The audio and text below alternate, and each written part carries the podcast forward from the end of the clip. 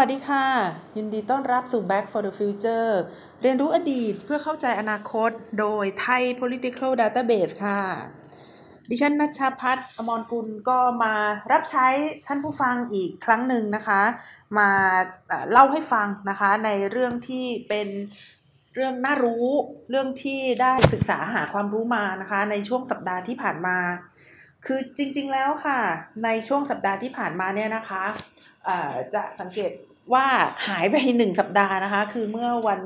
จันทร์ที่ผ่านมานะคะ ได้ได้หายตัวไปนะคะ โดยไม่บอกกล่าวเลยว่าหายไปไหนนะคะก็มีแฟนคลับคนเดิมนะคะ ก็เอ่อเอ่อ messenger มาถามอีกนะคะ ว่าพี่เต๋าหายไปไหนอีกแล้วนะคะคือสัปดาห์ที่ผ่านมาเนี่ยเป็นสัปดาห์ที่ไม่ได้นั่งเก้าอี้เลยนะคะ คือคือปกติก็น่าจะเขียนงานอะไรได้บ้างนะคะ แต่ว่าสัปดาห์ที่ผ่านมาเนี่ยเป็นสัปดาห์ที่ประชุมนะคะ หรือว่านัดสัมภาษณ์นะคะ ตลอดเลยก็เลยไม่มีเวลานะคะ ที่จะมาหาข้อมูลแล้วก็มาคุยกับคุณผู้ฟังนะคะ แล้วโดยปกตินะคะ ถ้านัชชาพัฒไม่หาข้อมูลไม่มาคุยกับคุณผู้ฟังเนี่ยก็ก็จะไม่รู้จะคุยอะไรจริงๆอะนะคะ ก็เลยก็ต้องขอกราบอภัยท่านผู้ฟังที่ติดตามกันมาด้วยนะคะ ที่หายไปนะคะ สำหรับวันนี้นะคะก็มีข้อมูลอยู่เยอะแยะเลยนะคะ ที่อยากจะมาคุยกับคุณผู้ฟัง เพราะว่าวันนี้นะคะหนึ่งกุมภาหนึ่งกุมภานี่ก็เป็นวันที่เกิดเหตุการณ์สำคัญนะคะ ที่โลกต้องจารึกไว้อีกวันหนึ่งนะคะ ก็คือเป็นวันที่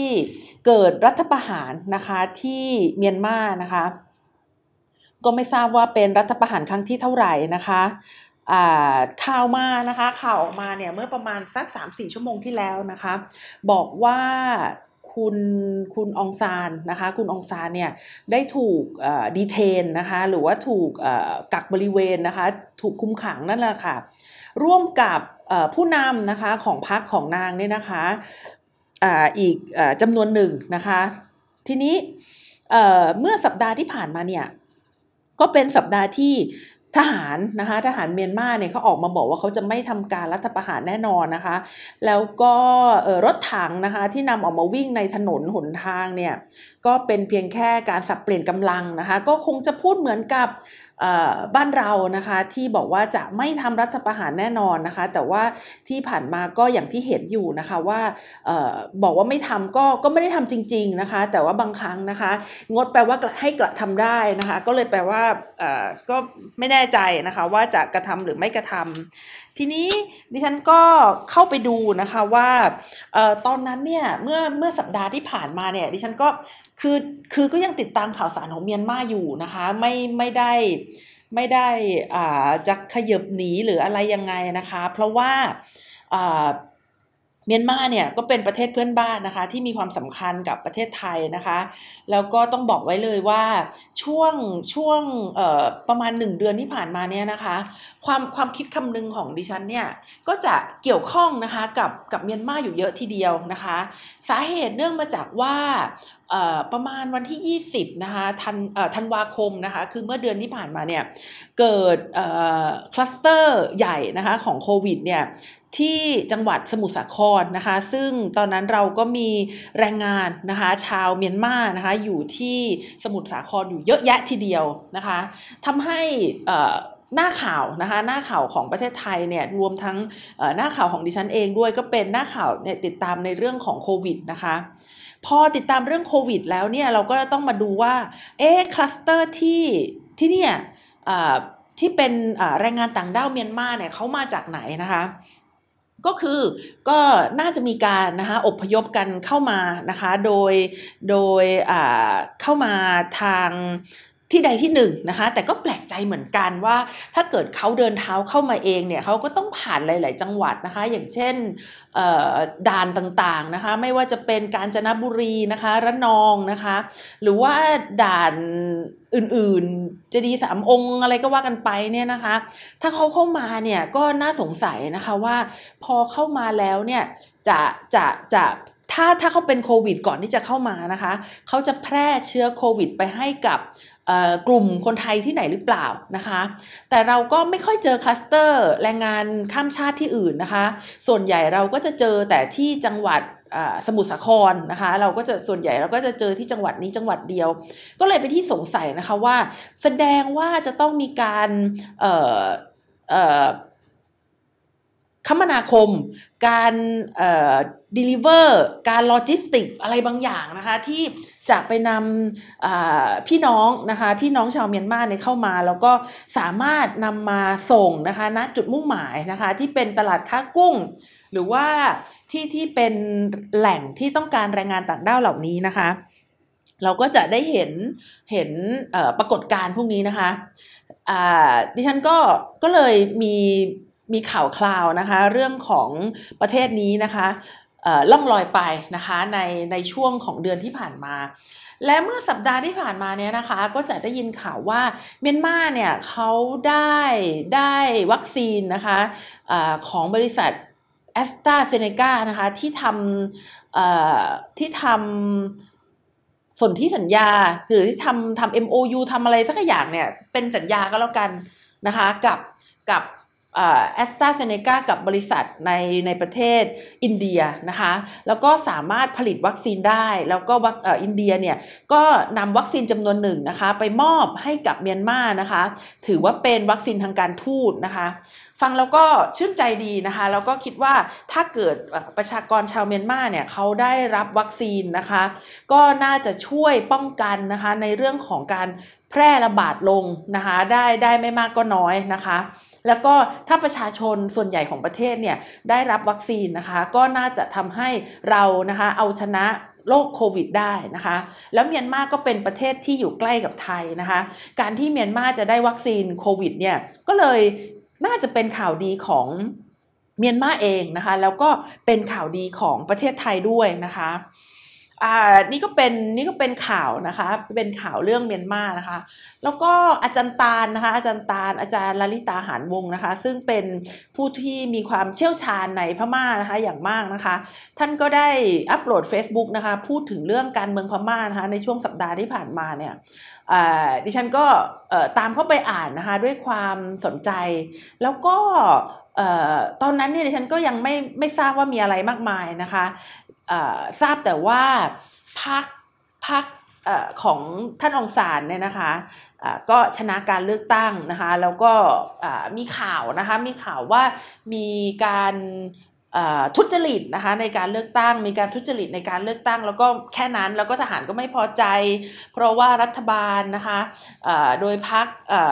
เสรีนิยมเนี่ยนะคะไม่สามารถที่จะบอกให้ได้ว่ามีการทุจริตในการเลือกตั้งหรือเปล่าหรืออะไรยังไงเนี่ยนะคะก็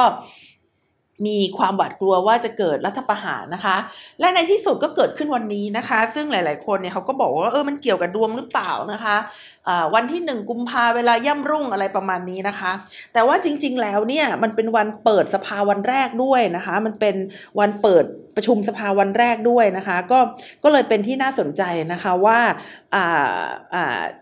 มันเกี่ยวหรือไม่เกี่ยวกับดวงกันแน่นะคะ เกี่ยวหรือไม่เกี่ยวกับดวงกันแน่นะคะ เอ่อแล้วก็ช่วงสัปดาห์ที่ผ่านมาจริงๆ แล้วเป็นเดือนแล้วนะคะ แต่ว่าสัปดาห์ที่ผ่านมาเนี่ยอาจอาจจะอาจจะเข้มข้นสักหน่อยนะคะ ดิฉันก็ได้ฟังเอ่อเป็นเป็นเอ่อคลิปนะคะคลิปใน YouTube เนี่ยนะคะที่เกี่ยวกับประวัติศาสตร์ไทยนะคะผ่านพงศาวดารพม่านะคะ โดยอาจารย์สุเนศนะคะ ซึ่งคลิปนั้นเนี่ยก็มีอาจารย์ตาลอาจารย์ลลิตานี่แหละเป็นผู้ดำเนินรายการนะคะ ก็สนุกมากเลยมี 2 ตอนนะคะ แล้วหลังจากนั้นดิฉันก็ไปฟังอาจารย์สุนเนศอีกหลายเทปนะคะ ก็ที่พีคมากๆเนี่ยก็เป็นช่วงที่มีหนังหนังนะคะหนังไทยนะคะในเรื่องในเรื่องสุริโยไทยนะคะในเรื่องตำนานสมเด็จพระนเรศวรนะคะแล้วก็ในเรื่องของ ก่อนหน้านั้นอาจจะมีเรื่องพระสุพรรณกัลยาด้วย แล้วก็ที่ล่าสุดเนี่ยก็เป็นเรื่องเกี่ยวกับอเจ้านะคะ เรื่องอะไรนะบุพเพสันนิวาสน่าจะประมาณนั้นนะคะ คือจริง ๆ แล้วดิฉันก็เป็นคนสนใจประวัติศาสตร์อยุธยานั่นแหละนะคะ แต่ว่าสนใจในฐานะที่ว่าศึกษาวัฒนธรรมทางการเมืองนะคะ ในสมัยอยุธยานะคะ วัฒนธรรมทางการเมืองในสมัยยุทธยาเนี่ยก็เป็นวัฒนธรรมที่เขาเรียกว่าเป็นระบบมูลนายนะคะ ระบบมูลนายแล้วก็มีมีการ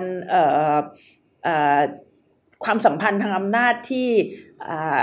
ถ้าเราศึกษาแล้วเนี่ยก็จะสอดคล้องนะคะกับวัฒนธรรมนะคะทางอำนาจนะคะของพวกจารีตนิยมของประเทศไทยเลยทีเดียวนะคะ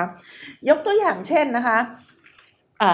อันนี้อันอันอันนี้ก่อนฟังอาจารย์สุเนศเนี่ยเคยไปเรียนคอร์สหนึ่งนะคะ ของคณะอักษรเป็นวิชา civilization ไทย civilization นะคะ อาจารย์ก็เล่าให้ฟังเรื่องเรื่องพระเจ้าปราสาททองนะคะว่า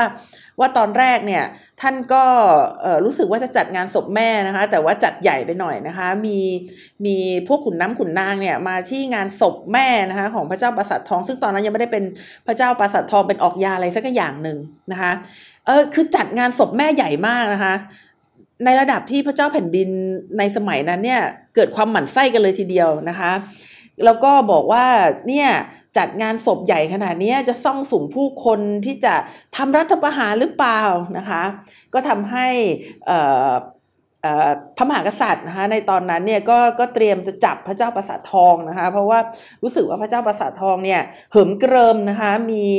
มีการซ่องสุมผู้คนนะคะพระเจ้าประสาททองแกก็บอกว่าโอ้โหแค่แกจัดงานศพแม่แท้ๆเลยนะคะเป็นวันเศร้าแท้ๆทำไมถึงมาคิดได้อย่างนี้นะคะ อยากกันนั้นเลยนะคะ พระเจ้าประสาททองก็เลยทำรัฐประหารขึ้นมาจริง ๆนะคะ ในจุดจุดนี้ที่ฉันได้เรียนกับอาจารย์คนนี้เนี่ย ก็นั่งอ้าปากค้างนะคะก็รู้สึกว่า เออ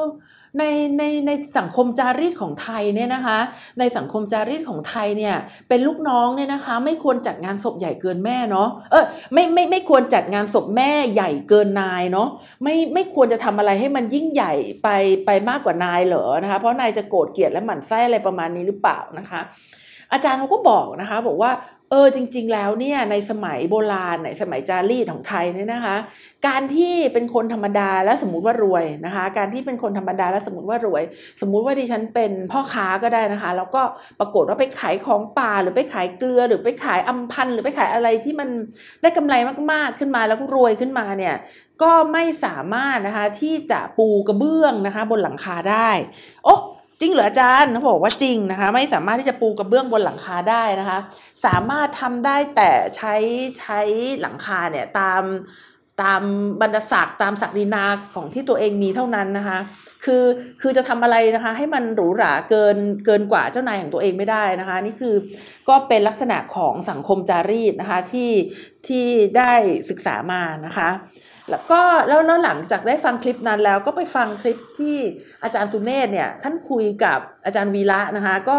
ฟังมาก็ส่วนใหญ่ก็จะเป็นเรื่องไทยกับพม่านั่นแหละค่ะก็ก็ก็เลยทำให้กลายเป็นว่ารู้สึกว่าในช่วงช่วงที่ผ่านมาเนี้ยนะคะ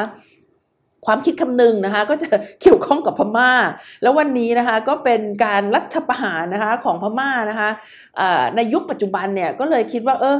ก็ก็เป็นเรื่องที่ก็อยู่ในความสนใจของตัวเองเหมือนกันนะคะ แล้วทีนี้ถ้าถามว่ามันอยู่ในความสนใจของโลกหรือเปล่านะคะ นี่ก็น่าสนใจนะคะ เพราะว่าปัจจุบันนี้เนี่ยประเทศไทยเนี่ยนะคะ แล้วก็โลกเราเนี่ยอยู่ในช่วงที่เรียกได้ว่าเป็นยุคถอยกลับนะคะ ยุคถอยกลับนะคะของระบอบประชาธิปไตยนะคะ โดยที่เขามีการสำรวจทุกๆ ปีนะคะจากหลาย ๆ สำนักทั่วโลกเนี่ยไม่ว่าจะเป็น Freedom House นะคะไม่ว่าจะเป็น EIU นะคะหรือว่า The Economist Intelligence Unit เนี่ยที่เขามีตัวชี้วัดนะคะมีตัวชี้วัดแล้วเขาก็ดูว่าประเทศต่างๆเนี่ยมีความเป็นประชาธิปไตยมากน้อยแค่ไหนนะคะประชาชนเนี่ยรู้สึกว่าตัวเองเนี่ยมีเสรีภาพนะคะมากน้อยแค่ไหนนะคะสื่อมวลชนนะคะถูกจับตามากน้อยแค่ไหนอะไรทำนองนี้นะคะ ซึ่ง EIU นะคะที่เขาสำรวจมาเนี่ยเขาก็บอกว่า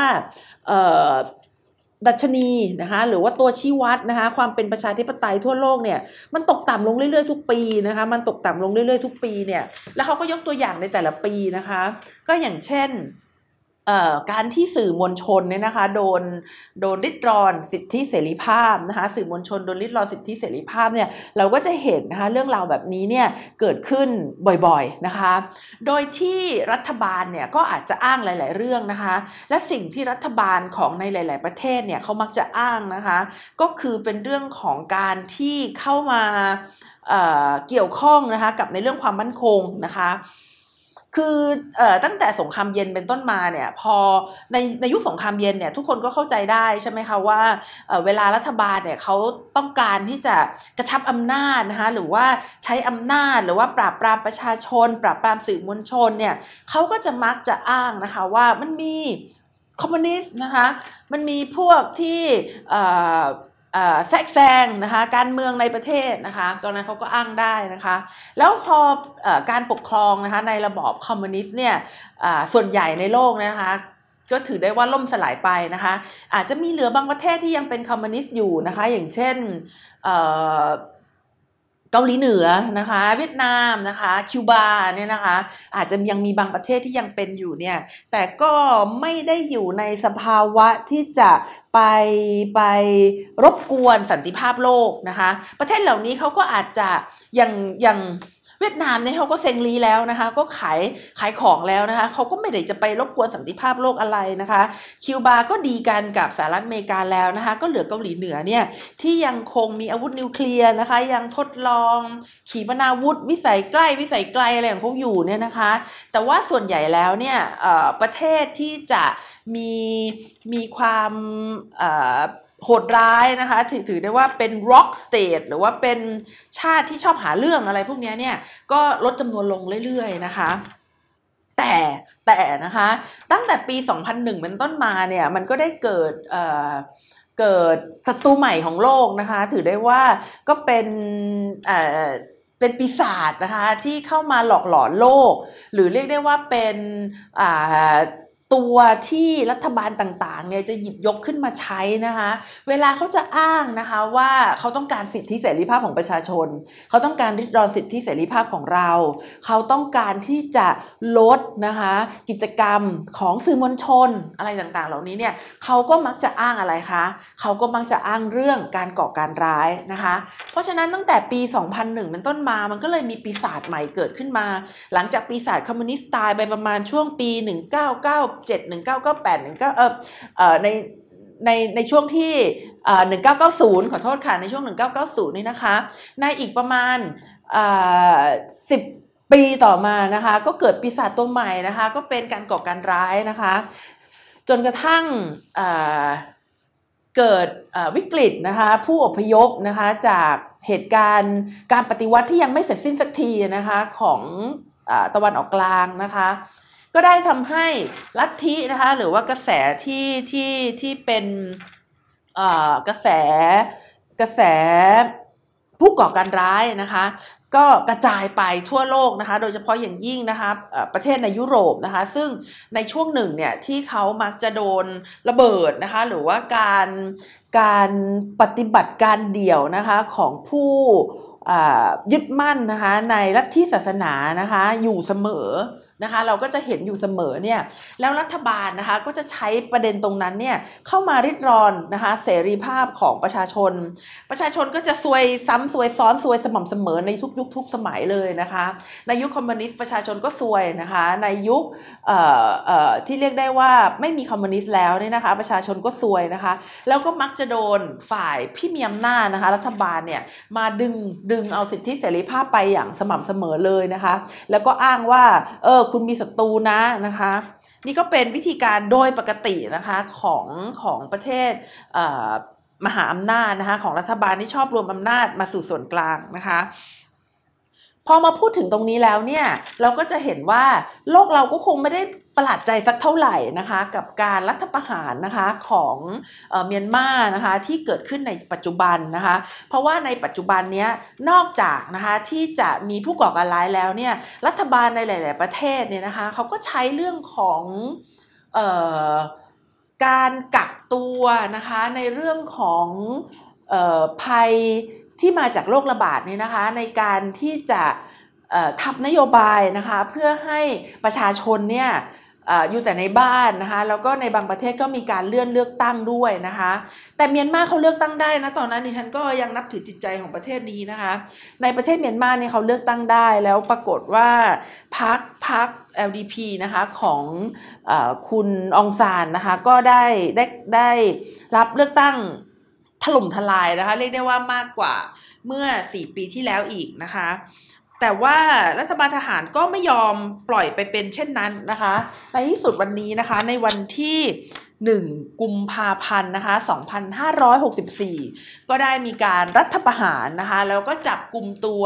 องซานนะคะ ไปอยู่ในที่แห่งหนึ่งนะคะ ซึ่งในชั้นพยายามอ่านแล้วก็ยังไม่พบว่าเป็นที่ไหนนะคะ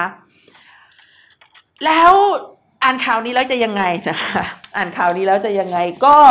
อาเซียนร่วมใจอาเซียนรวมใจนะคะ ก็ไม่รู้ว่าทางอาเซียนเนี่ยเขาจะมีการโต้ตอบนะคะหรือว่า reaction อย่างไรนะคะกับการกระทำของรัฐบาลหรือว่าการกระทำของ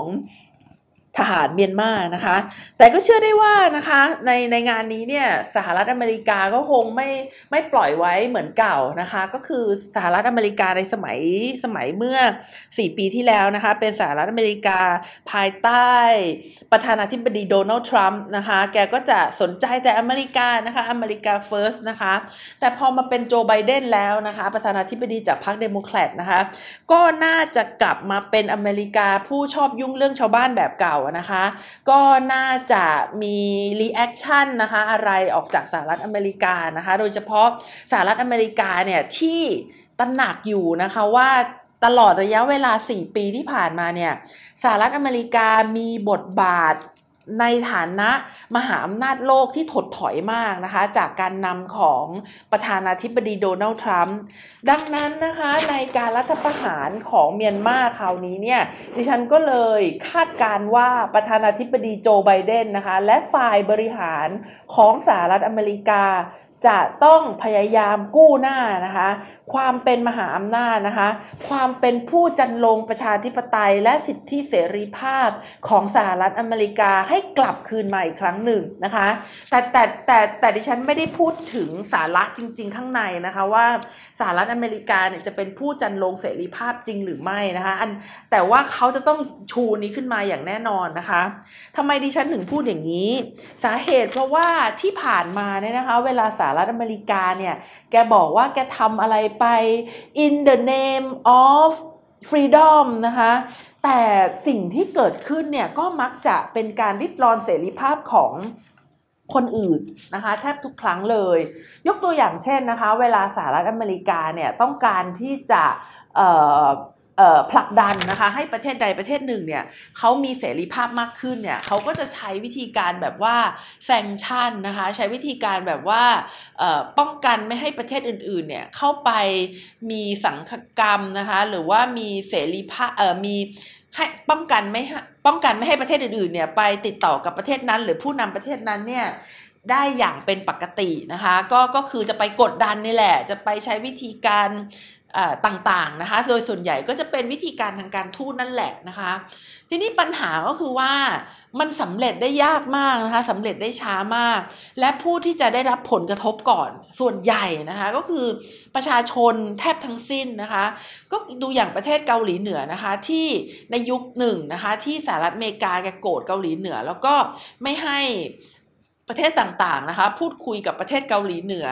อไม่ให้ส่งของไปช่วยอะไรอย่างเงี้ยนะคะ ผู้นำก็อยู่ดีนะคะอ้วนท้วนสมบูรณ์นะคะ ในขณะที่ประชาชนเนี่ยก็ประสบกับทุกพิกภัยนะคะ เพราะว่าเอาจริง ๆ แล้วผู้นำก็ก็ยังสบายดีนะคะเขาก็มีอำนาจมากกว่าประชาชนโดยทั่วไป แล้วดิฉันก็ไม่แน่ใจว่าวิธีการที่สหรัฐอเมริกานะคะ ใช้มากว่า 50-60 ปี 70 ปีเนี่ยนะคะ จะยังประสบความสำเร็จอยู่นะคะ ในการที่ใช้กระบวนการทางการทูตนะคะในการกดดันนะคะให้กับผู้นำประเทศเผด็จการเนี่ยให้ให้เสรีภาพกับประชาชน เพราะว่าผลนะคะของวิธีการที่สหรัฐอเมริกาใช้มา 50 60 70 ปีเนี่ยนะคะก็คือ การทำให้ประชาชนอ่อนแอลงนะคะทำให้ลัทธิที่เขาเรียกว่าเป็น fundamentalism หรือว่าลัทธิสุดโต่งนะคะในหลาย ๆ ประเทศเนี่ยเขาเขามีกำลังมากขึ้นนะคะแล้วก็มองสหรัฐอเมริกาเนี่ยนะคะว่าเป็นเป็นเป็นผู้ร้ายนะคะแล้วในที่สุดนะคะวิธีการที่สหรัฐอเมริกาเนี่ยใช้กับประเทศอื่นเนี่ยมันก็เข้ามาทิ่มแทงสหรัฐอเมริกาเองนะคะจากการที่เราได้เห็นวิกฤตการนะคะการก่อการการ้ายนะคะในสหรัฐอเมริกาเมื่อปี 2001 นะคะที่ผ่านมานะคะก็เป็นหนึ่งในนโยบายทางการทูตของสหรัฐอเมริกาที่เขาไปทั่วโลกนะคะที่เขาไปกดดันประเทศต่างๆ ทั่วโลก เอากลับมาที่เมียนมานะคะดิฉันเชื่อมั่นนะคะว่าณโอกาสนี้นะคะเป็นโอกาสที่สำคัญที่ไวท์เฮาส์นะคะและโจไบเดนเนี่ยจะได้ดึงเอาความเป็นผู้นำโลกนะคะความเป็น ศักยภาพนะคะของสหรัฐอเมริกากลับคืนมาอีกครั้งหนึ่งและเมื่อดึงกลับมาเนี่ยเขาจะได้ทำอะไรนะคะหนึ่งนะคะก็คือว่าเขาก็จะต้องอ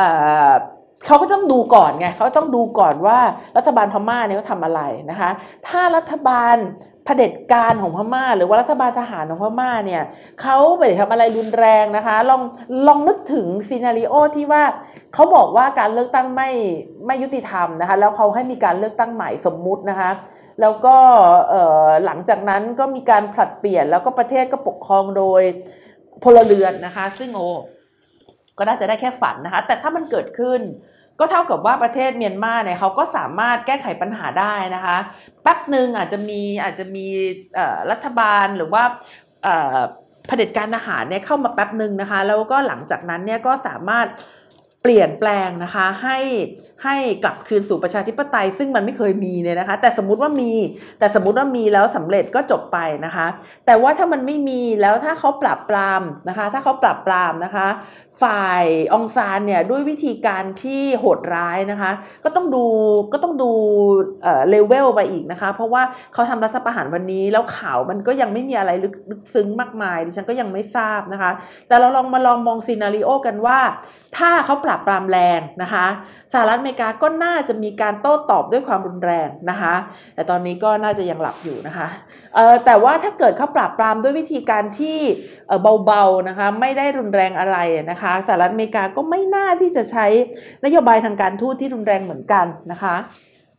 ทั้งนี้ทั้งนั้นนะคะไม่ว่าจะเบาหรือแรง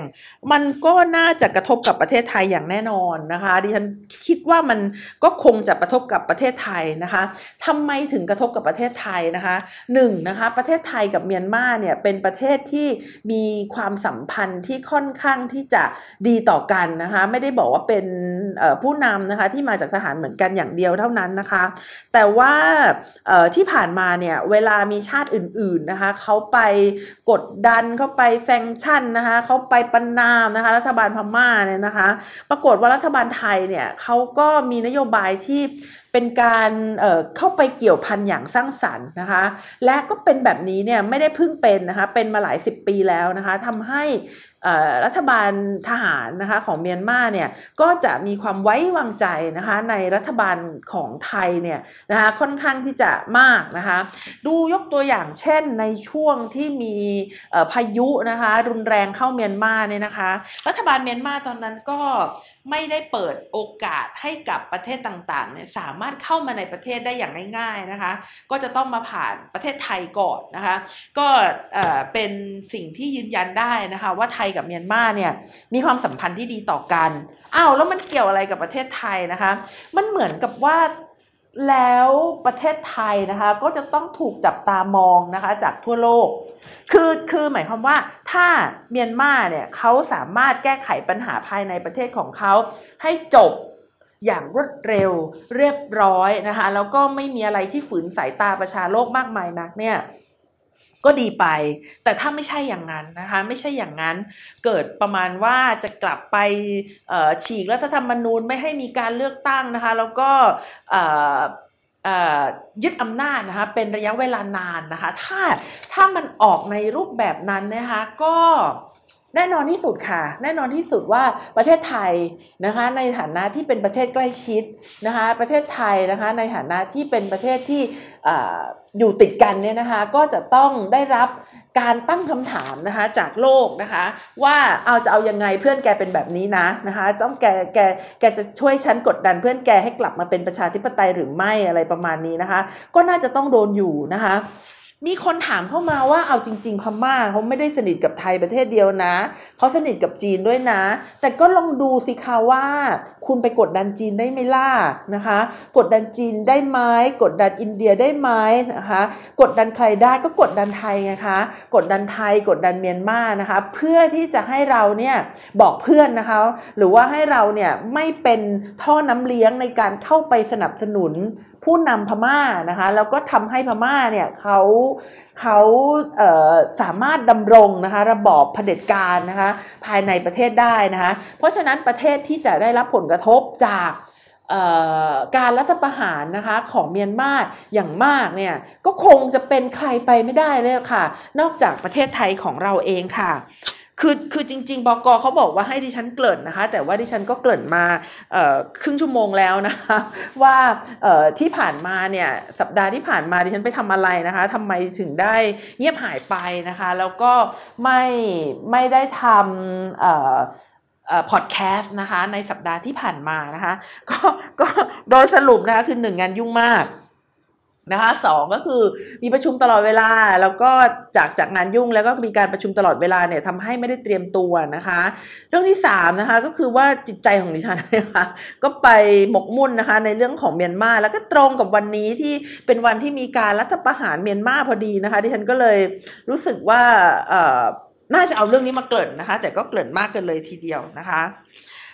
อีกเรื่องหนึ่งนะคะที่ที่ฉันได้ไปติดตามเนี่ยนะคะก็คือในเรื่องของการสาบานตนนะคะเป็นประธานาธิบดีของประธานาธิบดีไบเดนนะคะแล้วก็อยากจะดูว่า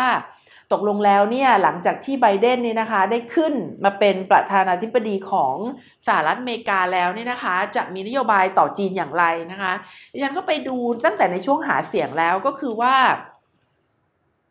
ไบเดนเนี่ยเขาก็ไม่ได้บอกว่าเขาจะไปคืนดีกับจีนนะคะเขาบอกว่าเขายังต้องแข่งขันกับจีนอยู่นะคะเขาจะแข่งขันกับจีนอยู่ แต่ในการแข่งขันนั้นนะคะก็ไม่ได้การเป็นการแข่งขันแบบซีโร่ซัมเกมก็คือไม่ได้เป็นการแข่งขันแบบแบบแบบตัวใครตัวมันนะคะ มีมีอ่ามีผู้แพ้ผู้ชนะนะคะ แต่จะเป็นการแข่งขันแบบ แข่งขันบนความร่วมมือนะคะ corporate นะคะ cooperation ก็ยังมีการแข่งขันอย่างมีความร่วมมือนะคะ เพื่อที่จะ coexist นะคะหรือว่าเพื่อที่จะอยู่รอดนะคะโดยทั่วกันนะคะ เพราะฉะนั้นศตวรรษไม่ใช่ศตวรรษสี่ปีต่อไปนะคะของโจไบเดนนะคะกับ กับการเป็นประธานาธิบดีนะคะ พูดถึงนโยบายต่อจีนเนี่ยก็จะเป็นนโยบายที่ไม่มีการอ่อนข้อให้ต่อกันอย่างแน่นอนนะคะ จะมีการแข่งขันกันนะคะ มีการแข่งขันกันอย่างแน่นอน แต่ว่าเป็นการแข่งขันที่จะไม่ได้แข่งขันเพื่อที่จะให้อีกฝ่ายหนึ่งนะคะ ล้มหายตายจากไป แต่จะเป็นการแข่งขันนะคะ ให้อีกฝ่ายหนึ่งเนี่ยยังอยู่รอดนะคะ ยังยังเดินไปได้นะคะ อย่างเต็มที่นะคะวิธีการแบบทรัมป์เนี่ยเป็นวิธีการที่ ฉันอยู่แกเลาะแกตายนะคะ ฉันอยู่แกตาย เพราะฉะนั้นก็ไม่น่าจะกลับไปใช้วิธีการนั้นนะคะ ไบเดนบอกว่าการแข่งขันของสหรัฐอเมริกากับจีนเนี่ยนะคะ จะเป็นการแข่งขันที่เป็นมาราธอนนะคะ ก็คือใช้นะคะใช้ความได้เปรียบนะคะของสหรัฐอเมริกานะคะก็คือในเรื่องของออที่เขาเรียกว่าเป็นการเขาเรียกว่าเป็น economic dynamism นะคะหรือว่า พลวัตนะคะของเศรษฐกิจตรงนี้ก็หมายถึงเรื่องของ ขนาดของเศรษฐกิจที่ใหญ่มากนะคะของประเทศอเมริกาเองนะคะแล้วก็ความรุ่งเรืองความเจริญเติบโตนะคะทางเศรษฐกิจนะคะของสหรัฐอเมริกานะคะเรื่องที่2นะคะก็จะเป็นเรื่องของนวัตกรรมทางเทคโนโลยีนะคะซึ่งก็จะเป็นเรื่องที่สหรัฐอเมริกาเนี่ยเขาได้เปรียบนะคะได้เปรียบอยู่นะคะในปัจจุบันแต่ว่าหลาย ๆ คนก็บอกว่ามันก็ชักจะลดลงบ้างนะคะแต่ก็นับว่าในปัจจุบันก็ยังได้เปรียบอยู่ก็แล้วกันนะคะ แล้วก็ในตัวที่3นะคะซึ่งดิฉันเห็นว่าในยุคทรัมป์เนี่ยเป็นการลดลงอย่างมากเลยนะคะก็คือในเรื่องของ ideological appeal นะคะก็คืออในเรื่องของอุดมการนะคะในฐานะที่เป็นเจ้าโลกนะคะมหาอำนาจโลกนะคะอุดมการในฐานะที่เป็นผู้ทำรงไว้นะคะซึ่งความยุติธรรมความถูกต้องนะคะ สิ่งต่างๆ เหล่านี้ที่สหรัฐอเมริกาเคยยึดถือมาก่อนนะคะก็ถูกหยุดยั้งไปชั่วคราวนะคะในสมัยของท่านประธานาธิบดีคนที่แล้วนะคะ นี่ก็จะเป็น ยุคใหม่นะคะของประธานาธิบดีไบเดนนะคะแล้วก็มีโจทย์ใหม่ด้วยนะคะซึ่งเกิดขึ้นในวันนี้ก็คือเรื่องของเมียนมานะคะก็น่าจะทำให้ไบเดนเนี่ยนะคะเขาได้รับโจทย์ใหม่เนี่ยเข้ามากับไอ้นโยบาย 3C ที่ที่ฉันได้เล่าไปเมื่อสักครู่นี้นะคะคือ compete cooperate and coexist นะคะ แข่งขันร่วมมือแล้วก็อยู่รอดไปด้วยกันนะคะของประธานาธิบดีโจไบเดนนะคะนี่ก็เป็นเรื่องที่ดิฉันได้ติดตามมานะคะในสัปดาห์ที่ผ่านมานะคะเรื่องที่3นะคะดิฉันติดตามอะไรอีกนะคะดิฉันติดตามเรื่องการฉีดวัคซีนนะคะในยุโรปนะคะที่มันเชื่องช้ากว่าที่กำหนดไว้อย่างมากมายเลยนะคะะเรื่องนี้ก็เป็นเรื่องที่ที่ ใหญ่โตเลยทีเดียวนะคะ เรื่องเรื่องของวัคซีนในในในโลกนะคะ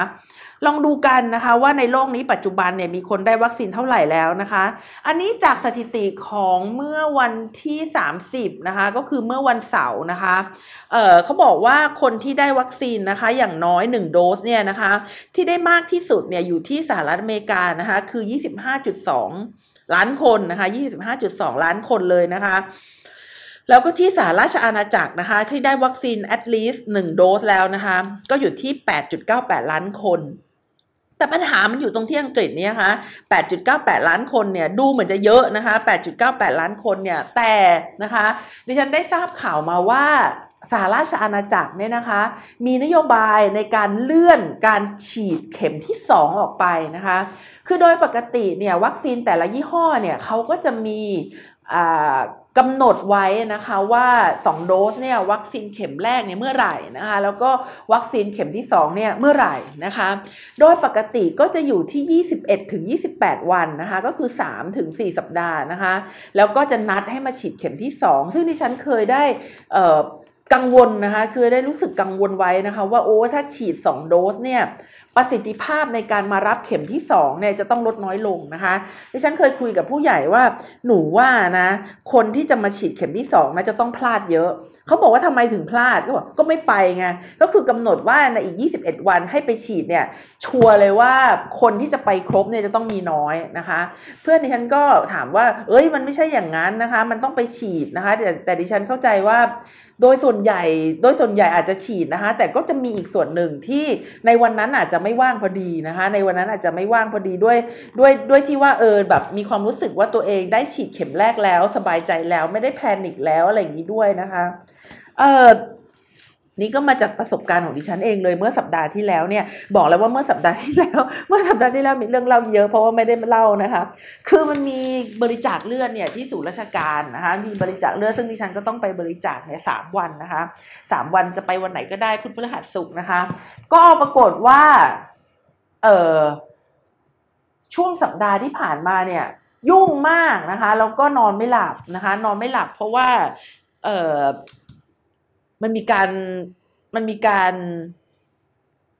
มันมันมีข่าวบางอย่างที่ดิฉันพยายามติดตามอยู่ แล้วมันเกี่ยวข้องกับความความมั่นคงในอาชีพการงานเลยทีเดียวนะคะ แล้วดิฉันก็นอนไม่หลับนะคะดิฉันก็คือคือตื่นขึ้นมานะคะที่ตื่นขึ้นมาก็รู้สึกว่า โอ้ถ้าเกิดอย่างนี้แล้วจะยังไงต่อนะคะ ก็คือคิดไม่ตกสักทีนะคิดไม่ตกสักทีก็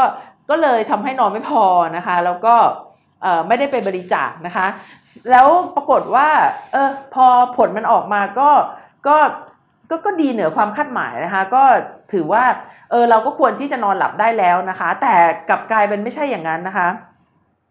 พอผลมันออกมาแล้ว ดิฉันก็ไม่ได้กังวลใจอีกแล้วนะคะ ก็คือแก้ไขปัญหาได้แล้ว แต่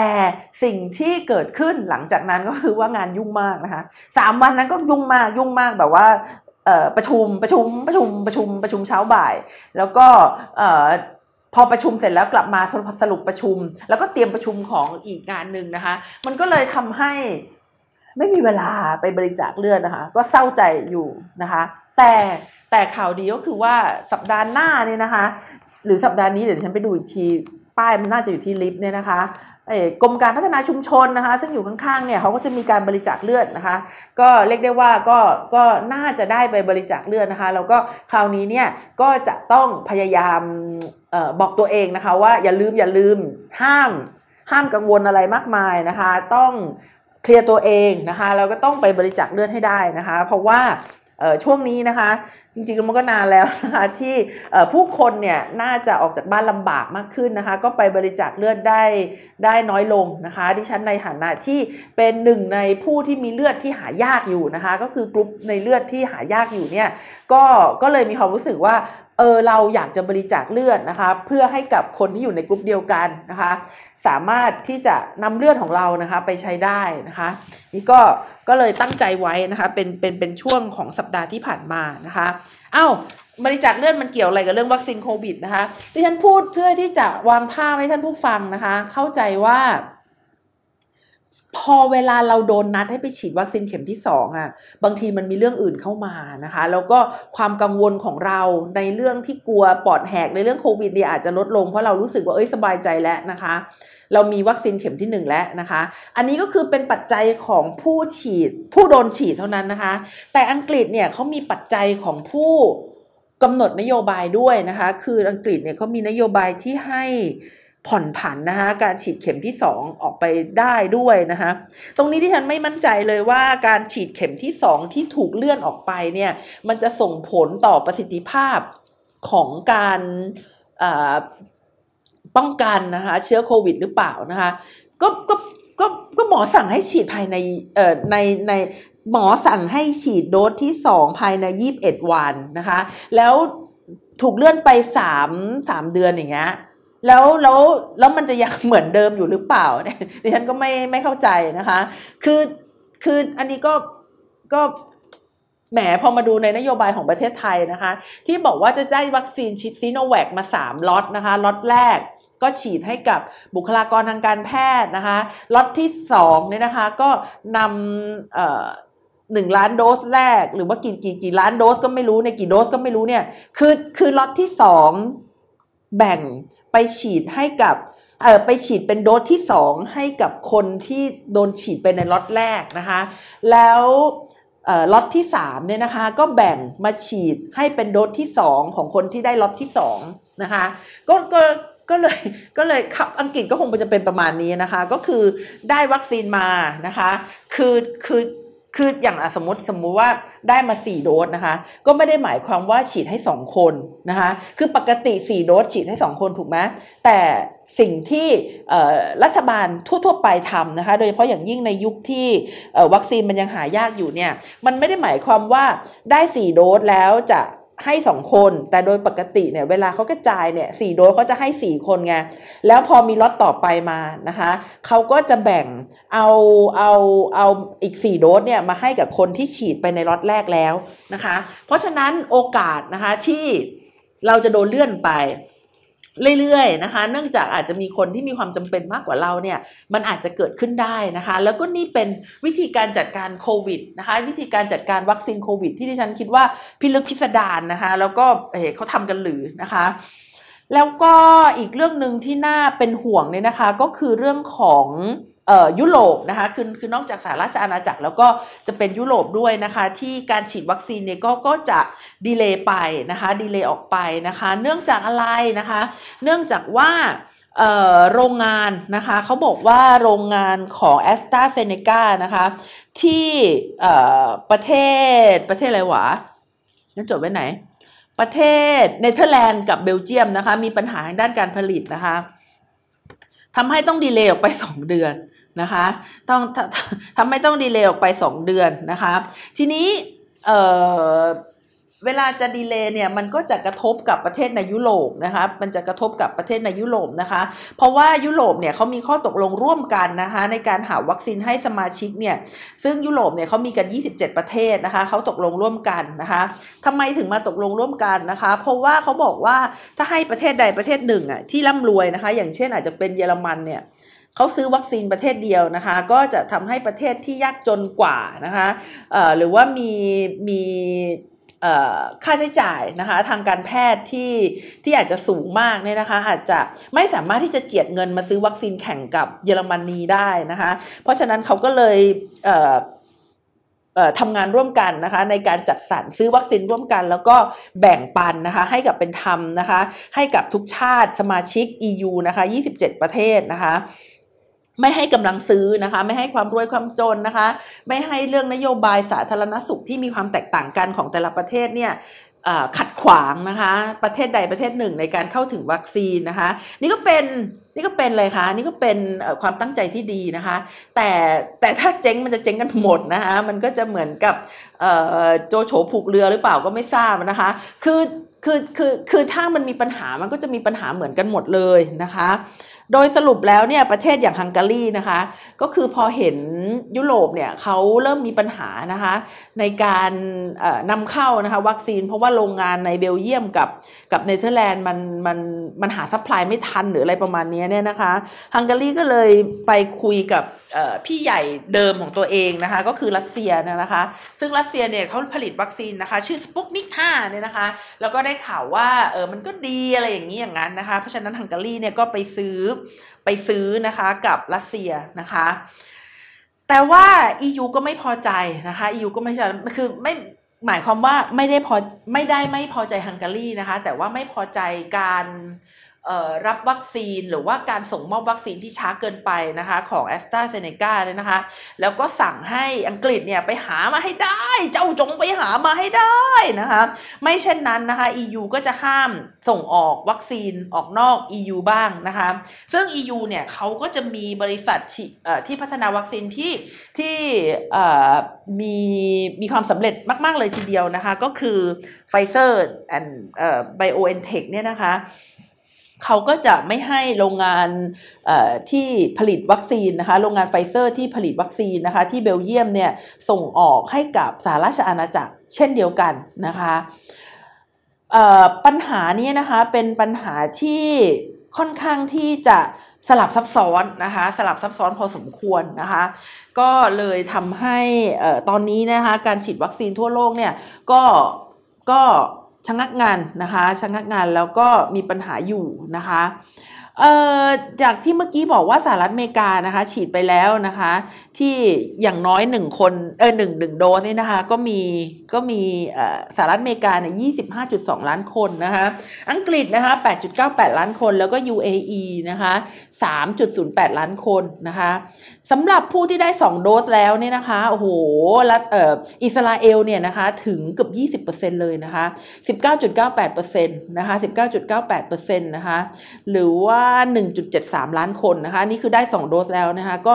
โอ้ต้องเชื่อมั่นนะคะกับการทำงานการเอ่อทักษะทางการทูตของอิสราเอลนะคะในการที่จะไปซื้อวัคซีนมานะคะ ฉีดให้กับประชากรของตัวเองนะคะ ได้ถึง 20%แล้วนะคะ ส่วนประเทศที่รองลงมาก็ได้แก่ UAE นะคะ 2.53%นะคะรองลงมาก็คือสหรัฐอเมริกานะคะ 1.71%นะคะหรือว่า 5.66 ล้านคนนะคะของสหรัฐอเมริกาที่ได้วัคซีนครบ 2 โดสแล้วนะคะ นี่ก็เป็นข่าวสารนะคะที่ผ่านมานะคะในรอบออสัปดาห์ที่ผ่านมานะคะที่บกให้เกริ่นดิฉันก็เกริ่นไปจนเกือบจะหมดเวลาแล้วนะคะ ก็หมดเวลาเลยก็แล้วกันนะคะ หมดเวลาเลยก็แล้วกันขอขอบคุณแฟนๆทุกท่านนะคะที่ที่ได้ติดตามนะคะแล้วก็ถามไถ่นะคะ เวลาหายไปนะคะ หวังว่าสัปดาห์หน้านะคะดิฉันก็จะกลับมาพบกับคุณผู้ฟังได้อีกนะคะ เหมือนเดิมค่ะ วันนี้ก็ต้องขอลาไปแต่เพียงเท่านี้นะคะ สวัสดีค่ะ